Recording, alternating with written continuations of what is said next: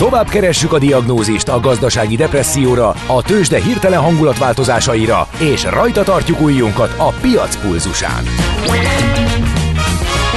Folytatódik a Millás reggeli, a gazdasági Muppet Show. Ezt most vegye be és nyugodjon meg!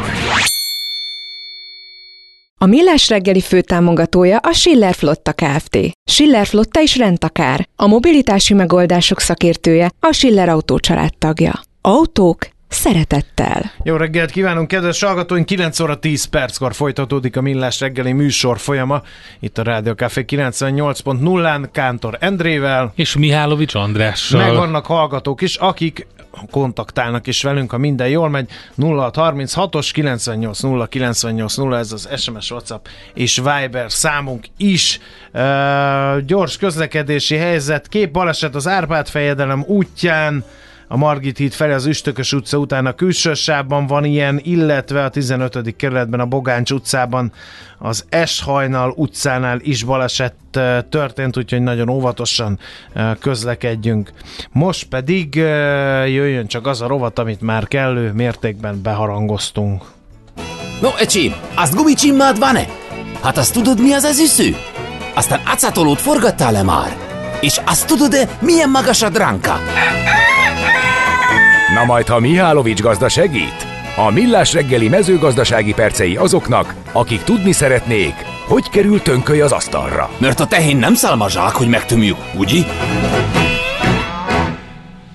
No, hát az ukrán háború egész elképesztő piaci viszonyokat hozott több területen is, leginkább a mezőgazdaság és az élelmiszeriparban forronganak a kedélyek, ugye az ukrán gabona, meg az ukrán méz után most úgy tűnik, hogy az ukrán baromfi hús is megjelent a piacon, de hogy hogy, meg honnan, meg jó ez egyáltalán egy átlag magyar fogyasztónak, Csorbai Attilával, a Baromfi Terméktanács elnökével fogjuk ezt megbeszélni. Jó reggelt kívánunk!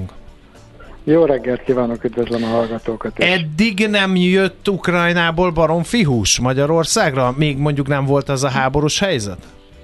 Ö, nem Magyarországra, az Európai Unió területére az eddigiekben úgynevezett kvótákkal vették az uh-huh. európai közösség termelését. A kvóta rendszer alapján egyébként Ukrajna olyan 100 ezer tonna körüli baromfi hús szállított az európai térségben. Uh-huh. És akkor ez most felborult, de milyen módon?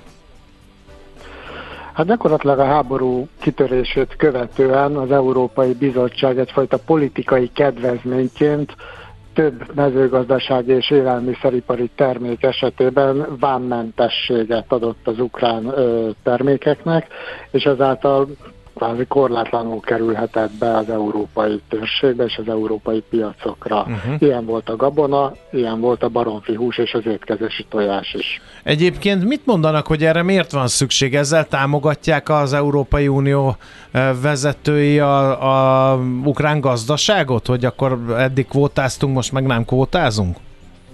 Hát nyilván én ezt feltételezem, hogy ez lehetett a szándék, de azért azt érdemes megegyezni, hogy Ukrajnába eddig sem teljesítették az európai normákat és feltételeket, uh-huh. és aki ismeri az, az ukrán baromfi ipart, az tudja, hogy néhány gigantikus cég uralja ö, ezeket a piacokat, tehát igazság szerint nem gondolom, hogy elérte volna a célját az intézkedés, néhány oligarchát sikerül ezzel támogatni, nem pedig a, az ukrán. Azt kicsit részletesebben mit jelent, hogy nem teljesítették a normákat? Tehát milyen normák azok, amik esetleg mondjuk a fogyasztókra talán veszélyesek lehetnek, vagy mi, mit jelent ez?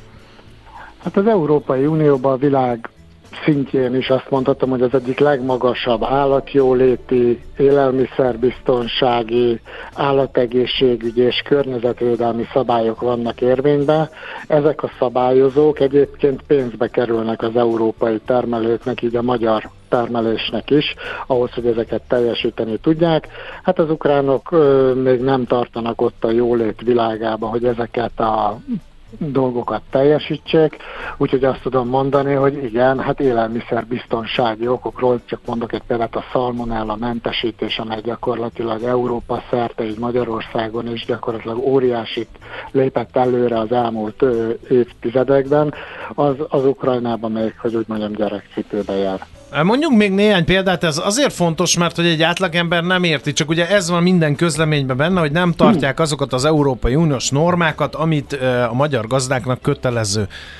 És akkor itt, itt egy kicsit ez ilyen homályosnak tűnik egy átlag fogyasztó számára, hogy mik, mik ezek a normák, miért számítanak? Csak azért, mert ezt nekünk be kell tartani az ukránoknak, meg nem? Vagy e, ezek ilyen aggályos dolgok? Mert hát azért mi is több évtizeden keresztül például kevésbé figyeltünk az állat jólétre, ez most egy újfajta trend, egy csomó pénzt költenek erre a gazdák, de hát ettől még mondjuk lehet, hogy egy valaki megvonja a vállát, és azt mondja, hogy mit érdekli őt, hogy hogy élnek a csirkék jól, vagy nem érzik jól magukat a ketrezben. Világos. Hát ez egy egyszerű atlétikai példát hoznék most. Gyakorlatilag maga a termelés ez olyan, mint egy verseny, és ebben ugye mindenki megpróbálja a legjobb cipőt, legjobb felső ruházatot, alsó ruházatot megtalálni és megfelelően trenírozni magát, de ugye az Európai Unió olyan szabályokat hozott, hogy mi nekünk, baromfi termelőknek, föl kell venni még egy fél kilós mellényt, vagy egy kilós mellőnt a 100 méteres síkfutáshoz. Értelemszerűen nem fogjuk tudni ugyanolyan áron, ugyanolyan versenyképesen előállítani a terméket, hiszen ezek a szabályozók, ahogy említettem korábban, pénzbe kerülnek a, a, a gazdálkodóknak. Uh-huh. És innentől kezdve ez egy esélytelen verseny, és ezért próbálta meg eddig az Európai Unió védeni egy kicsit a saját piacát, hogyha szigorú állatjóléti követelményeket támasztok a termelésemben szemben, és ezt előírom a saját gazdálkodóimnak, akkor valamilyen úton, módon korlátozza az ilyen szabályokat be nem tartó importtal szemben. Na most ez az egyensúly borult fel, és, és ezért gyakorlatilag óriási veszélyt látok abba, hogy az európai térségbe olyan termékek jöhetnek be, amelyeket nem teljesítenek, tehát olyan feltételrendszerekkel mhm. állítanak elő, amelyeket egyébként a fogyasztó részben nem tud, nem ismer, adott esetben nem is érdekli, de adott esetben ezek bizony súlyos pénzekbe kerülnek az itteni termelőknek. Igen. Uh, lehet-e ez uh, a fogyasztók szempontjából aggályos? Ez a baromfi hús, mert amikor ezeket az érveket hallják, akkor mindig azt gondolják, hogy hú, hát akkor itt kevésbé tisztán, kevésbé sterilen tartják ezeket a baromfi fajtákat, és ha ennek a húsa bejön, akkor az nekem az egészségemre esetleg veszélyes lehet. Ettől kell -e tartani, vagy, vagy itt csak erről a szabályozási kérdésről van szó? Ez részben szabályozási kérdés, de nyilván felmerülhet egyes dolgokban azért élelmiszerbiztonsági kérdés is. Ilyen lehet például az antibiotikum használat, amelyet az európai közösségben azért elég szigorúan szabályoznak, és más humán egészségügyi, állategészségügyi kérdések is. Én nem riogatnám ezzel a hallgatókat, de ez mindenképpen megfontolandó, hogy ez egy nem sportszerű versenyfeltétel tehát leginkább ez a fontos, és ez a mondani valója ennek a közleménynek is, hogy ez egy, mi szeretjük a versenyt, mi szeretjük a, az azonos szabályrendszert, és ezt nem tartjuk korrektnek, hogyha ezeket a szabályokat be nem tartva az európai uh-huh. közösség gyakorlatilag tágra nyitja a kapuit, és azt mondja, hogy nektek föl kell venni a 10 kilós ollom mellényt a 100 méteres síkfutáshoz, nektek meg nem. Igen, a, a gabonával kapcsolatban már lejátszottuk ezt az egész dolgot, ugye akkor is megengedték a gabonát. Először ment a vita arról, hogy ez mennyire jó minőségű, meg mennyire nem jó minőség ez a, az ukrán gabona. Ott is félrement a dolog, mert ott meg azt mondták, hogy majd kell az afrikai éhezőknek a gabona, de aztán valahogy Európában ragadt a készletek egy jó része. Aztán észbe kapott a szabályozó hatóság, és elkezdték ott is azért e, bizonyos e, szabályok bevezetésével, bizonyos kvótákkal azért e, megállítani azt, hogy, a, hogy elárassza a piacot ez a dolog. Mi történik a barom baromfi piacon, hogyha ha minden marad így, és azt mondják, hogy hozta Isten az ukrán baromfiúst Magyarországon, nem nézzük, hogy mennyit, nem nézzük hogyan, nem nézzük miért, jöhet bátran.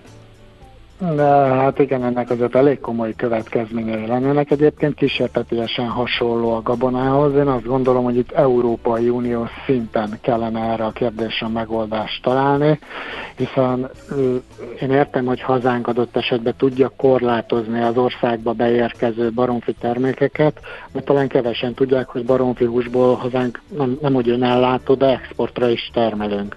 Ha például a kedves ö, holland barátaink beviszik magukhoz azt az ukrán baromfiúst, akkor adott esetben a magyar termékeknek nem lesz helye ezen a piacon, úgyhogy ez mindenképpen gondot fog jelenteni a jövőbe, és tulajdonképpen a közleménynek a célja is az volt, hogy erre az egyenlőtlen versenyhelyzetre felhívjuk a figyelmet, és megint mondom, kísértetiesen hasonló a, a gabonások problémáihoz, ami problémánk is.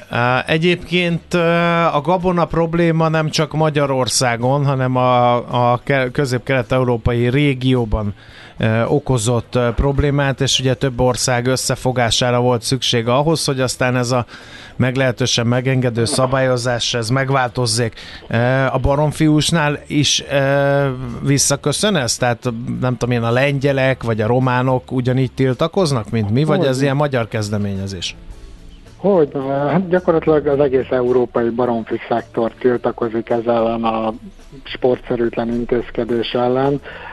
Volt egy érdekes beszélgetésem a lengyel terméktanácsnak a vezetőjével valahol itt a ősztél folyamán, amikor azt mondták, hogy nem is tudják pontosan, hogy mennyi baromfi hús érkezik az országukba, hiszen Lengyelország és Ukrajna között azért ezeket a tételeket nem ellenőrizték egyedileg, tehát maga a statisztikai nyilvántartás is kérdéses volt, hogy most kétszeresére nőtt, vagy két és félszeresére nőtte a baromfihús beáramló mennyisége, senki nem tudta pontosan megmondani, hiszen maga az ellenőrzés és a nyomon követés sem volt biztosított sok esetben ezeknél a tételeknél. Uh-huh. Um, lobbiznak Brüsszelben a baromfi tartók, hogy uh, és itt elő lehet venni megint csak a gabonakártyát, sokat mondom ezt, de hogy nagyon sok az áthallás a két ügyben.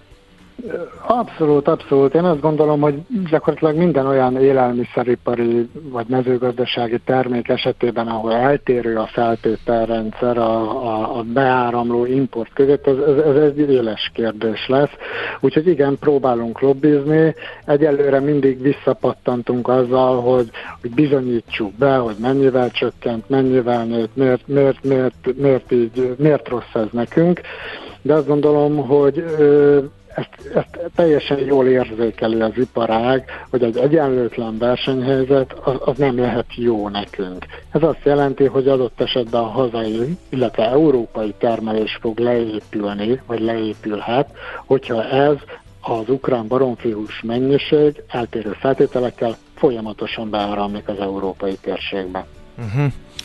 Jó, hát akkor innen folytatódik valószínűleg a történet. Egyébként, hogyha bekerülne a magyar boltokba, nem tudom, erre van-e esély, azt, azt honnan tudhatja egy fogyasztó, hogy az honnan van? Hát ugye egy csomószor kimérve találjuk, és ugye félő volt, hogy ahogy a, a Gabona esetében megint csak ezt a példát kell előhoznom, azért itt ragad az országba, tehát megjelenik Magyarországon is, mert a kereskedő, mondjuk egy kis kereskedő, az meg fogja nézni, hogy akkor mennyibe kerül a, a nem tudom én, a hűtött csirkemel, filé kilója itt, ott meg amott, és ahol a legolcsóbb, azt fogja választani. Na most, ha ezek a költségek, amiről beszélt a Csorbai úr, ezek rárakodnak a magyarra, akkor nem a magyar baromfiús lesz a legversenyképesek, még akkor sem nem kell annyit szállítani, mint mondjuk az ukránt.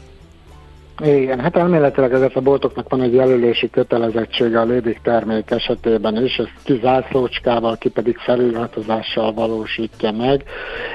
Én úgy tudom, hogy jelentős mennyiség a Magyarországra azért nem került ilyen lédik termék mindez idáig, de hát bízom is abban, hogy a fogyasztó azért elsősorban a hazait keresi, hiszen ott azért egy lényegesen rövidebb útvonalon jut a boltokba, ezáltal pedig azért lényegesen biztonságosabb és könnyebben lesz élvezeti értéken ezeknek a termékeknek. Oké, okay, hát ezzel a pozitív felütéssel akkor zárjuk is le ezt a beszélgetést, aztán majd meglátjuk, hogy hogy sikerül rendezni ezt a kérdést. Minden esetre nagyon szépen köszönjük, hogy kalózunk volt és engedett bepillantani itt a kulisszák mögé. További szép napot és jó munkát kívánunk.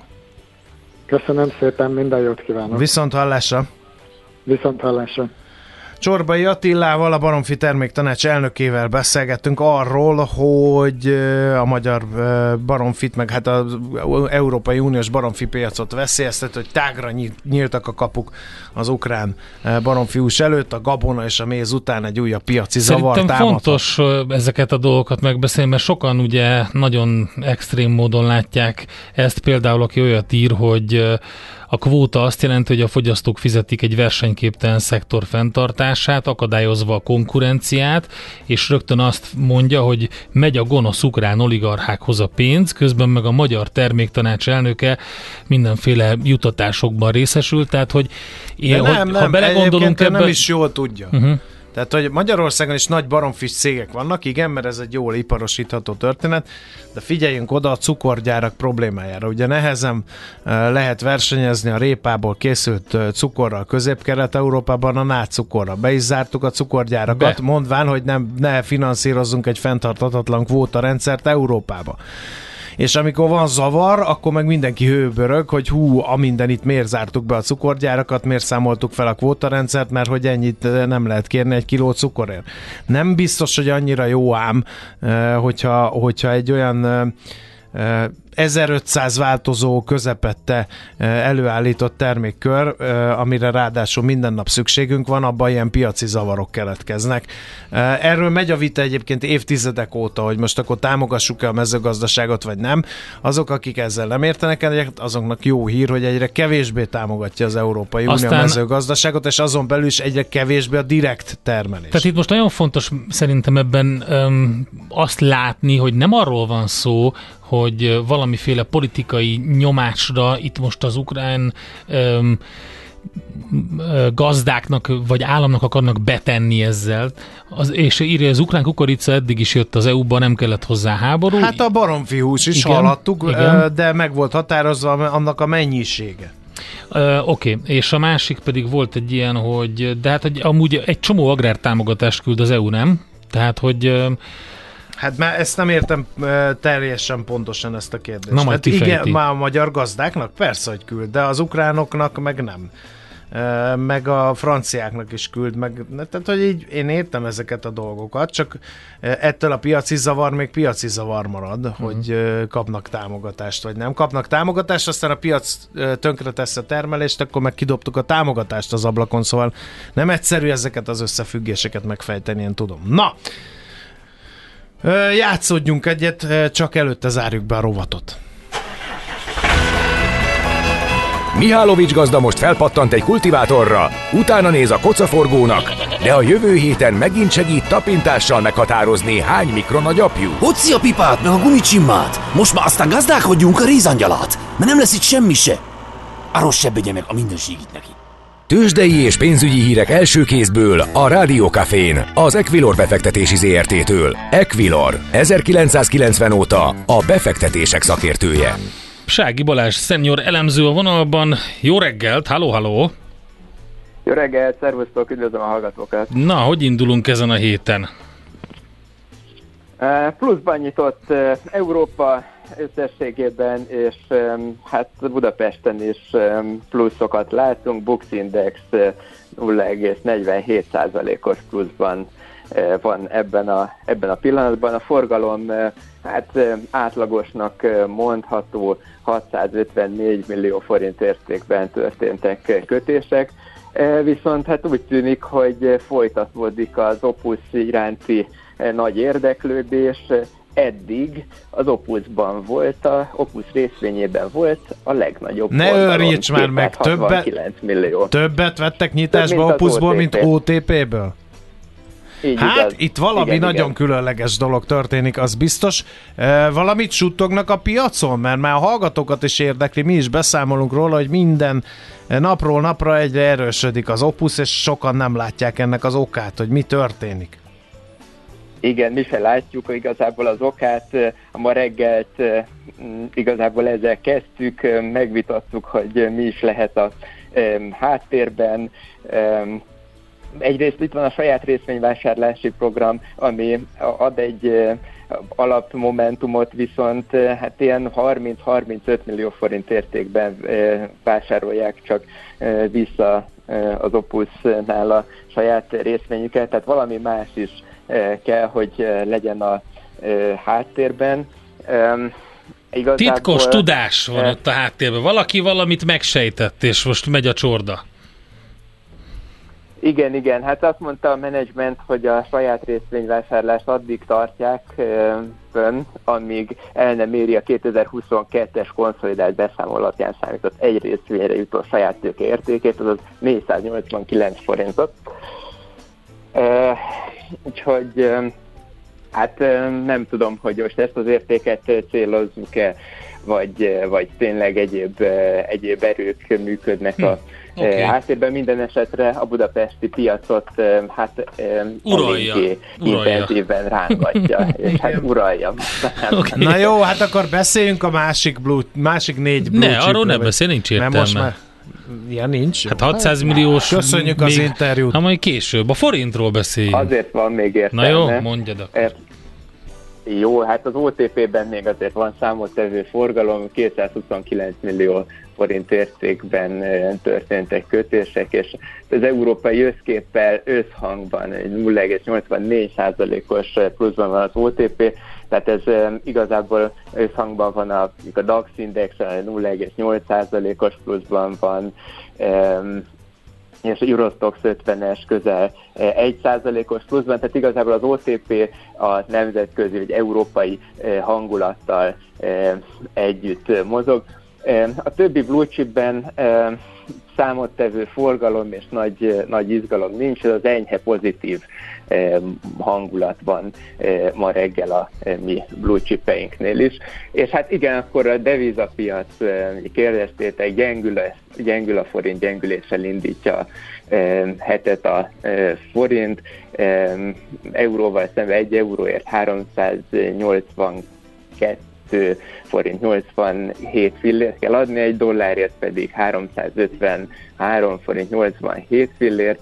E, igen, tehát igazából itt egy e, nagyon mérsékelt e, forint gyengüléssel indul a hét, emögött különösebb makro esemény háttér nincs. A következő izgalmas esemény a holnapi MNB kamat döntés lesz. Oké, okay, jól van, oké, okay, figyeljük akkor ezt. Köszönjük szépen az információkat, jó kereskedés nektek!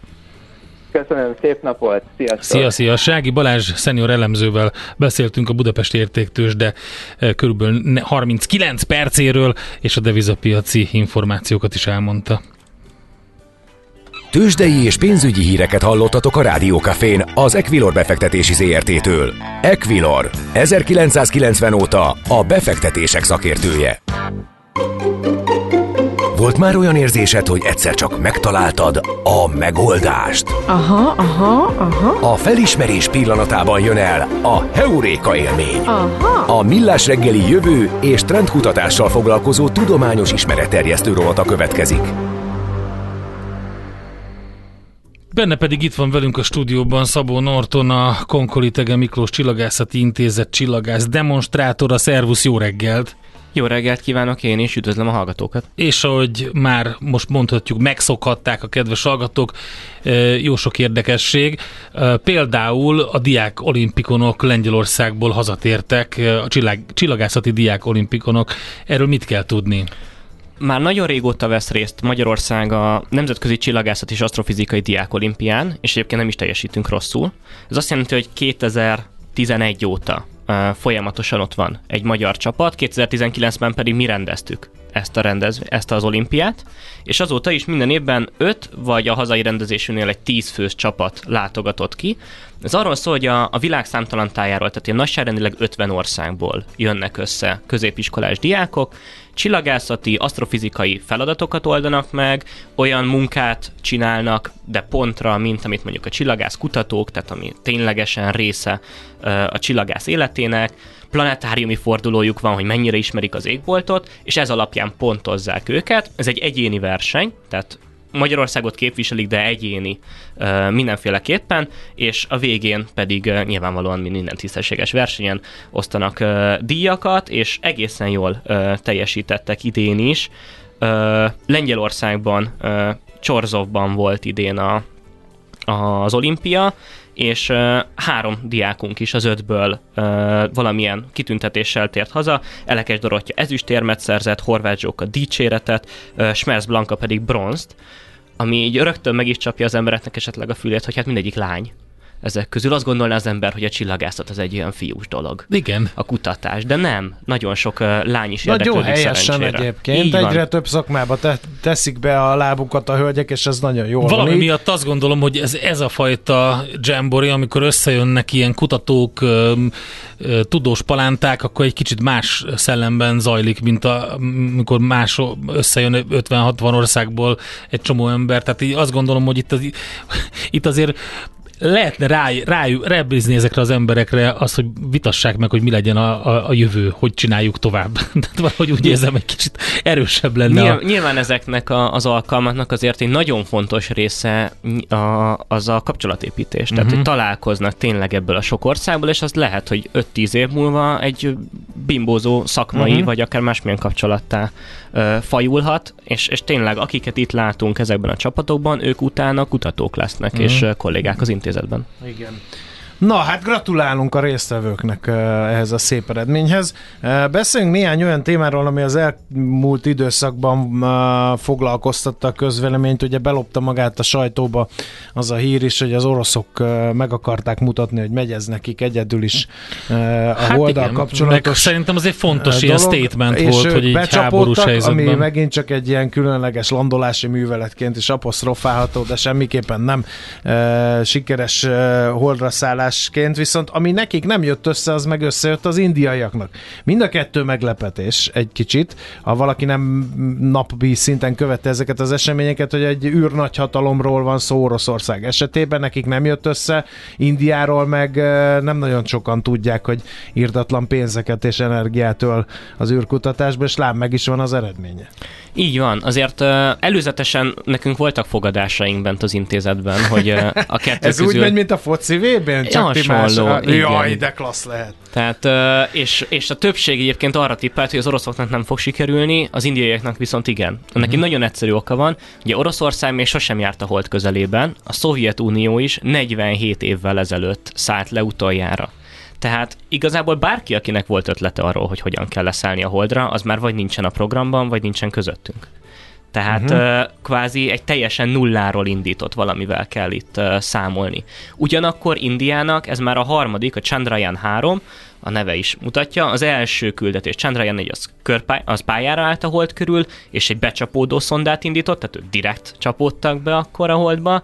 A másodikkal megpróbáltak leszállni, de nem sikerült, és most pedig kijavították azokat a szoftverhibákat, amik okozták ennek a második küldetésnek a sikertelenségét, és így kvázi már felkészülve mehettek, tehát azért tényleg, a, tehát aki nem követi a híreket, India az űrben, mi a hely, mi történik? Hát mégis? igen, de fontos De- de szerintem. tényleg ott vannak. Tehát ugye ezeknek is van mindig van ilyen geopolitikai üzenete. Tehát Kínával szemben ugye India, ott van területi vita is, meg hát ugye most már a legnépesebb ország, borzasztó erősek egyébként IT-ben, úgyhogy, úgyhogy szerintem azért ott is demonstrálni kell azt, hogy, hogy hát erre képesek vagyunk, meg tudjuk csinálni. Az oroszok egyébként szintén hasonló jellegű, tehát menjen tovább ez a program, attól függetlenül, hogy mi történik Oroszországban. Hát az, hogy most nem sikerült, vagy sikerült, azt nem tudom, hogy mennyire köszönhető a nehézségeknek. Um, minden esetre biztos, hogy nagyon Mit érdekes. keresnek az indiaiak a holdon egyébként? Ugyanazt, mint mindenki Vizet. más. Vizet. Így van, elsősorban. Ugye az, a Chandrayaan 1 volt az, a szonda, tehát indiai, ami kiderítette, hogy valójában sokkal több víz van a Holdon, mint amire számítunk. Ez még mindig azt jelenti, hogy százszor szárazabb, mint a Szahara, de ez már sokkal több, mint, mint, mint amire eredetileg gondoltunk, ami egy esetleges holdi bázisnál azért fontos lehet, hogy azt meg tudják inni az űrhajósok, szét lehet szedni, akkor lesz oxigén, meg hidrogén, azt oxigén be Üzemanyag, lehet, be igen. lehet lélegezni, meg rakéta üzemanyagnak is tökéletes. Tehát igazából a holdnak a megismerése, főleg itt ez a poláris régió, ugye a déli szélesség 70 fokánál szállt le, nagyjából mondjuk a Földön az Argentina déli csücske, tehát az már majdnem déli sark, ott szállt le, ott képzeli el az összes nagyobb nemzet a saját kis bázisát, mert uh-huh. ideálisak a körülmények, és az a fontos, hogy ezt a részt megismerjük. Ugye van egy kis holdjárójuk, azzal mászkálnak, vizsgálják a felszíni pornak az összetételét, meg leküldtek egy hőmérőt is például, és kiderült, hogy hiába van a felszínen 130 fok, 8 centi mélyen már nulla fok van, ott a vízjég akár simán meg is maradhat. Uh-huh. Tehát ilyen nagyon izgalmas Ki dolgok. tart még a holdra? A japánok ma reggel akartak elindulni, eh, tehát magyar idő szerint ilyen fél egy környékén, de hm. végül a rossz idő miatt halasztották, de a héten valószínűleg elindulnak ők is. és az év hátralévő részében pedig uh, több amerikai uh, szonda is indul. Egyrészt a NASA, tehát állami is, de magáncégek is, például az Ast- uh, Astrobotics nevű magánvállalat, ők viszik magá, magukkal a Pulinak az egyik eszközét. Nagyon Puli jó. Space, ugye Aha, magyarok. Igen, igen. A e- vízszimatolót? Na most ebben őszintén szóval nem vagyok teljesen Mhm. biztos, hogy a vízszimatolót viszik el, vagy Fölhívjuk pedig a más. pulisokat, mert ugye szoktunk velük is beszélgetni, és akkor majd meg, megkérdezzük, hogy most milyen eszköz van. Mert ugye az, az mert- folyamatosan egyébként fejlesztenek mindenféle kisebb eszközöket, szondákat, mérőeszközöket, és ezekkel a európai, meg hát ezek szerint a NASA-val együtt működve, akkor fel-feljut néha Így ilyen van, magyar tehát ők, ők az Artemis programban is részt vesznek majd valószínűleg eszközökkel, és egyébként ezt az indítást, hogyha minden jól megy, akkor együtt fogjuk közvetíteni Nagyon majd jó. A, a srácokkal a Svábhelyi Csillagvizsgáló YouTube Ez csatornáján. mikor, mikor lesz? Hát májusban történt volna, Aha, oké. úgyhogy ö, ne, nem korábban, mint november. Oké, rendben. Jó, hogy említetted az Artemis-t, mert eszembe jutott pont a múltkor meg a Holdról is, a, aki jól nem olvasta az Andy Weirnek a, ezt a könyvét, az zseniális, egy holdbázison történik a, az egész, amikor, amikor már van holdbázis. Ugye a Marsiról ismert a, az, az író, az is egy ilyen tudományos alapossággal megvizsgált ilyen sztori, amiben nyilván vannak ilyen túlzások, de hát ennyi kell az kifihez. Na, um, miről beszélünk még? Á, ha már itt van, uh, szimfonikus koncert, az Uranus felfedezője William Herschel műveiből. William Herschel egy nagyon izgalmas figura, ö, 18. század, ö, Anglia, egyébként ő német származású, és állítólag ő volt az első csillagász, aki pénzt kapott azért, hogy csillagász legyen. A rossz nyelvek szerint azért kapta a pénzt, hogy ne zeneszerzéssel foglalkozzon. És bosszúból nevezte így el ezt a bolygót, e- hogy ezekből a zeneszámokból lesz koncert. Én ezt, én Ez ezt tudom, én ezt tudom cáfolni, ugyanis ez már a sok, talán ötödik vagy hatodik Herschel koncertünk. Én eddig minden évben ott voltam, és fáj a szívem, hogy most egy konferencián leszek helyette Belgiumban, mert hogy fanta, nem egy Mozart, de hogy azért tehát nagyon, nagyon izgalmas, hogy, hogy az az ember, aki felfedezte az Uránusz bolygót, amit egyébként először Györgynek akart elnevezni, tehát Merkur, Vénusz, Föld, Mars, Jupiter, Saturnus, György, az egy olyan izgalmas felsorolás, mert ugye har- harmadik György volt az angol király. William Herschel, óriási. Szóval humor az biztos, hogy volt, és szerintem egyébként a zeneszerzés is izgalmas volt. Ami külön pikantériája szokott lenni ezeknek, ugye emellett egy ősvás környezetben, néha hullócsillagok, Aha. ö, üldögélünk, szimfonikus zenekar, hogy a Vaslajos szimfonikus zenekar nagyon gyakran előbányász olyan Herschel kottákat, amikben annyi a hiba, hogy teljesen biztos, hogy még soha nem játszották el. És akkor erre rászánnak néhány hónapot, kiavítják benne azokat a dolgokat, amik nem stimmelnek, uh-huh. és kvázi ősbem, ősbemutatója van egy olyan szimfonikus darabnak, aminek a, a szerzője az 200 évvel ezelőtt elhunyt, és egyébként felfedezett egy bolygót. És, és nem lehetett György neve, ezért bosszúból azt mondta, hogy akkor lesz Ánusz. És akkor ide, de tényleg hát a, nyilván az angol nyelvben a legtöbbet viccelt bolygónév az Igen. Uránusz. No. Szeptember elején lesz ez, tehát ugye? Így van, szeptember 1-én, ö, eső, Elsőjén. nap, eső nap az pedig egy héttel később, uh-huh. hogyha ha Igen. esetleg rossz lenne az idő. Uh, most még egyébként érdemes nézelődni, augusztus vége van, uh, lassan lemegy a hulló csillagszezon, gondolom én, de vannak olyan négi jelenségek, amit akár amatőr módon egy nem tudom én, egy színházi látcsővel meg lehet tekinteni Szemmel. észre, vagy akár O, én olyan szemmel. hullócsillagot láttam, pont erről beszéltünk a zene alatt, hogy egyszerűen döbbenetes volt. Volt nagyon sok szép, nagyon sok szép, Kívántál? de Mhm. volt egy olyan, ami egészen narancssárga csóvát húzott, és piros, piros, hát ilyen vörösen égett. Szerintem. Igen. Na, nagyon szépek voltak idén a Ez nem a. Prigozsin gépe volt? Ja, nagyon szépek voltak idén a, a, a perzeidák. Én piszkéstetőről 700-at számoltam. Aj, négy éjszaka alatt, gyönyörű. tehát nagyon-nagyon sokan voltak, azért még mindig vannak, tehát esténként ilyen hármat, négyet el lehet csípni, hogyha valaki Egyébként ennél sokkal jobb programot nem tudok elképzelni este egy tábortűz mellett kifeküdni Bezony. a barátokkal, családdal a derültékbolt alá, de ezen túl is lesznek, ugyanis visszatért a két legnagyobb bolygó az égre, senki nem lopta el őket, nem kell megijedni, csak átmentek a nap túloldalára, és most ismételten látszódnak, a Saturnus az már nagyon szép sárgás, sza, ö, szalmasárgás színnel ö, ragyog a keleti égen, miután lemegy a nap, egy szép kis pontocska, ami hogyha esetleg van valakinek egy, ha nem is színházi látcsöve, de mondjuk egy olyan távcső, amivel már madarakat szépen meg lehet figyelni, akkor azt észre fogja venni, hogy nem teljesen kör alakú, hanem egy picikét olyan elnyúlt. Tehát a gyűrűjének a körvonala felsejlik, és körülötte pedig kis pontoskákként ott vannak a legnagyobb holdjai, szépen észrevehető. És ahogyan haladunk bele az őszbe, szeptemberben pedig a Jupiter a legnagyobb bolygó is előtűnik, na annak már a kis távcsövekben is szép korongalakja van, nem ígérem azt, hogy meg fogjuk figyelni a nagyvörös foltot a nagyapától örökölt legkisebb kis vadásztávcsővel, de arra sincsen, tehát az sincsen kizárva, és lehet látni, hogy a négy legnagyobb holdja óráról órára mászkál körülötte. Nagyon izgalmas szerintem. A Saturnusról is, a holdja is e, egy újabb irodalmi ajánló, eszembe jutott Vonnegutnak a kiváló a Titán szirényei című regénye, ami persze egyáltalán nem skifi, de minden esetre nagyon érdekes. De a neve. Már eleve nagyon jó, igen. De van benne, van benne skifi is, persze, de nem olyan jellegű, mint az Endivér.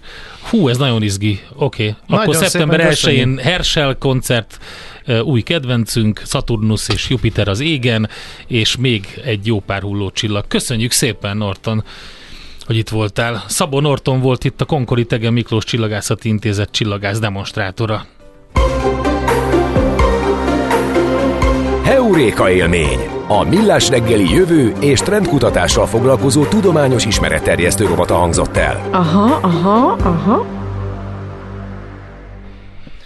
Na, no, azt hát, mondja, uh, igen. a Korányiban uh, büntető eljárás van, Józsefvárosi közterület felügyelet bilincsel, meg amit akartok, írta kedves hallgatók, köszönjük szépen, és nagyon fontos info a, itt a, hogy a, a mi volt ez? A Gabona után ugye Jön a, a baromfiús baromfi Ukrajnából, nem import. nagyon értik a hallgatók ezt a kvóták, szabályozás, támogatás, miért kapta támogatást az, aki ugye utána a kvótával is van védve, meg nem tudom, hát én szerintem nagyon jót írt Messengeren, valaki azt mondta, hogy Ukrajnában még nagyon sok olyan gyógyszer is forgalomban van, ami már rég belettiltva az Európai Unióban, mert a nem kívánt mellékhatásai miatt, tehát igenis van élelmiszerbiztonsági kockázat, és akkor itt e, helyesbítettek páran, hogy ők nem a nem azzal van problémájuk, hogy kvótákat vezetünk be, hanem az, hogy hogyan csináljuk, és hogy mi a cél ezzel az egésszel. Tehát nem arról szól az dolog, hogy összezárnak és lobbiznak az ellen, hogy olcsóbban kaphassuk meg a húst,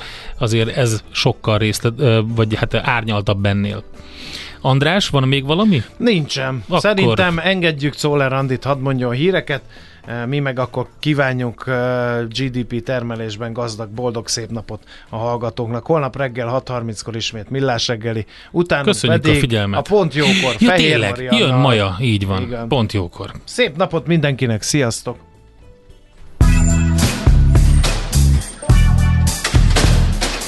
Már a véget ért ugyan a műszak, az ügyelet azonban mindig tart. A sürgősségi és félig zárt osztályon holnap reggel újra megtöltjük a kávésbögréket, és felvesszük a piaci stetoszkópot. Addig is keressetek minket közösségi rendelőnkben a Facebookon, a mai adás podcastjét pedig a rádiókafé 98hu és millásreggeli.hu oldalakon, a Spotify-on és a Google Podcast-en. Millás reggeli. A Rádiókafé gazdasági Muppet Két dologban bízhatsz.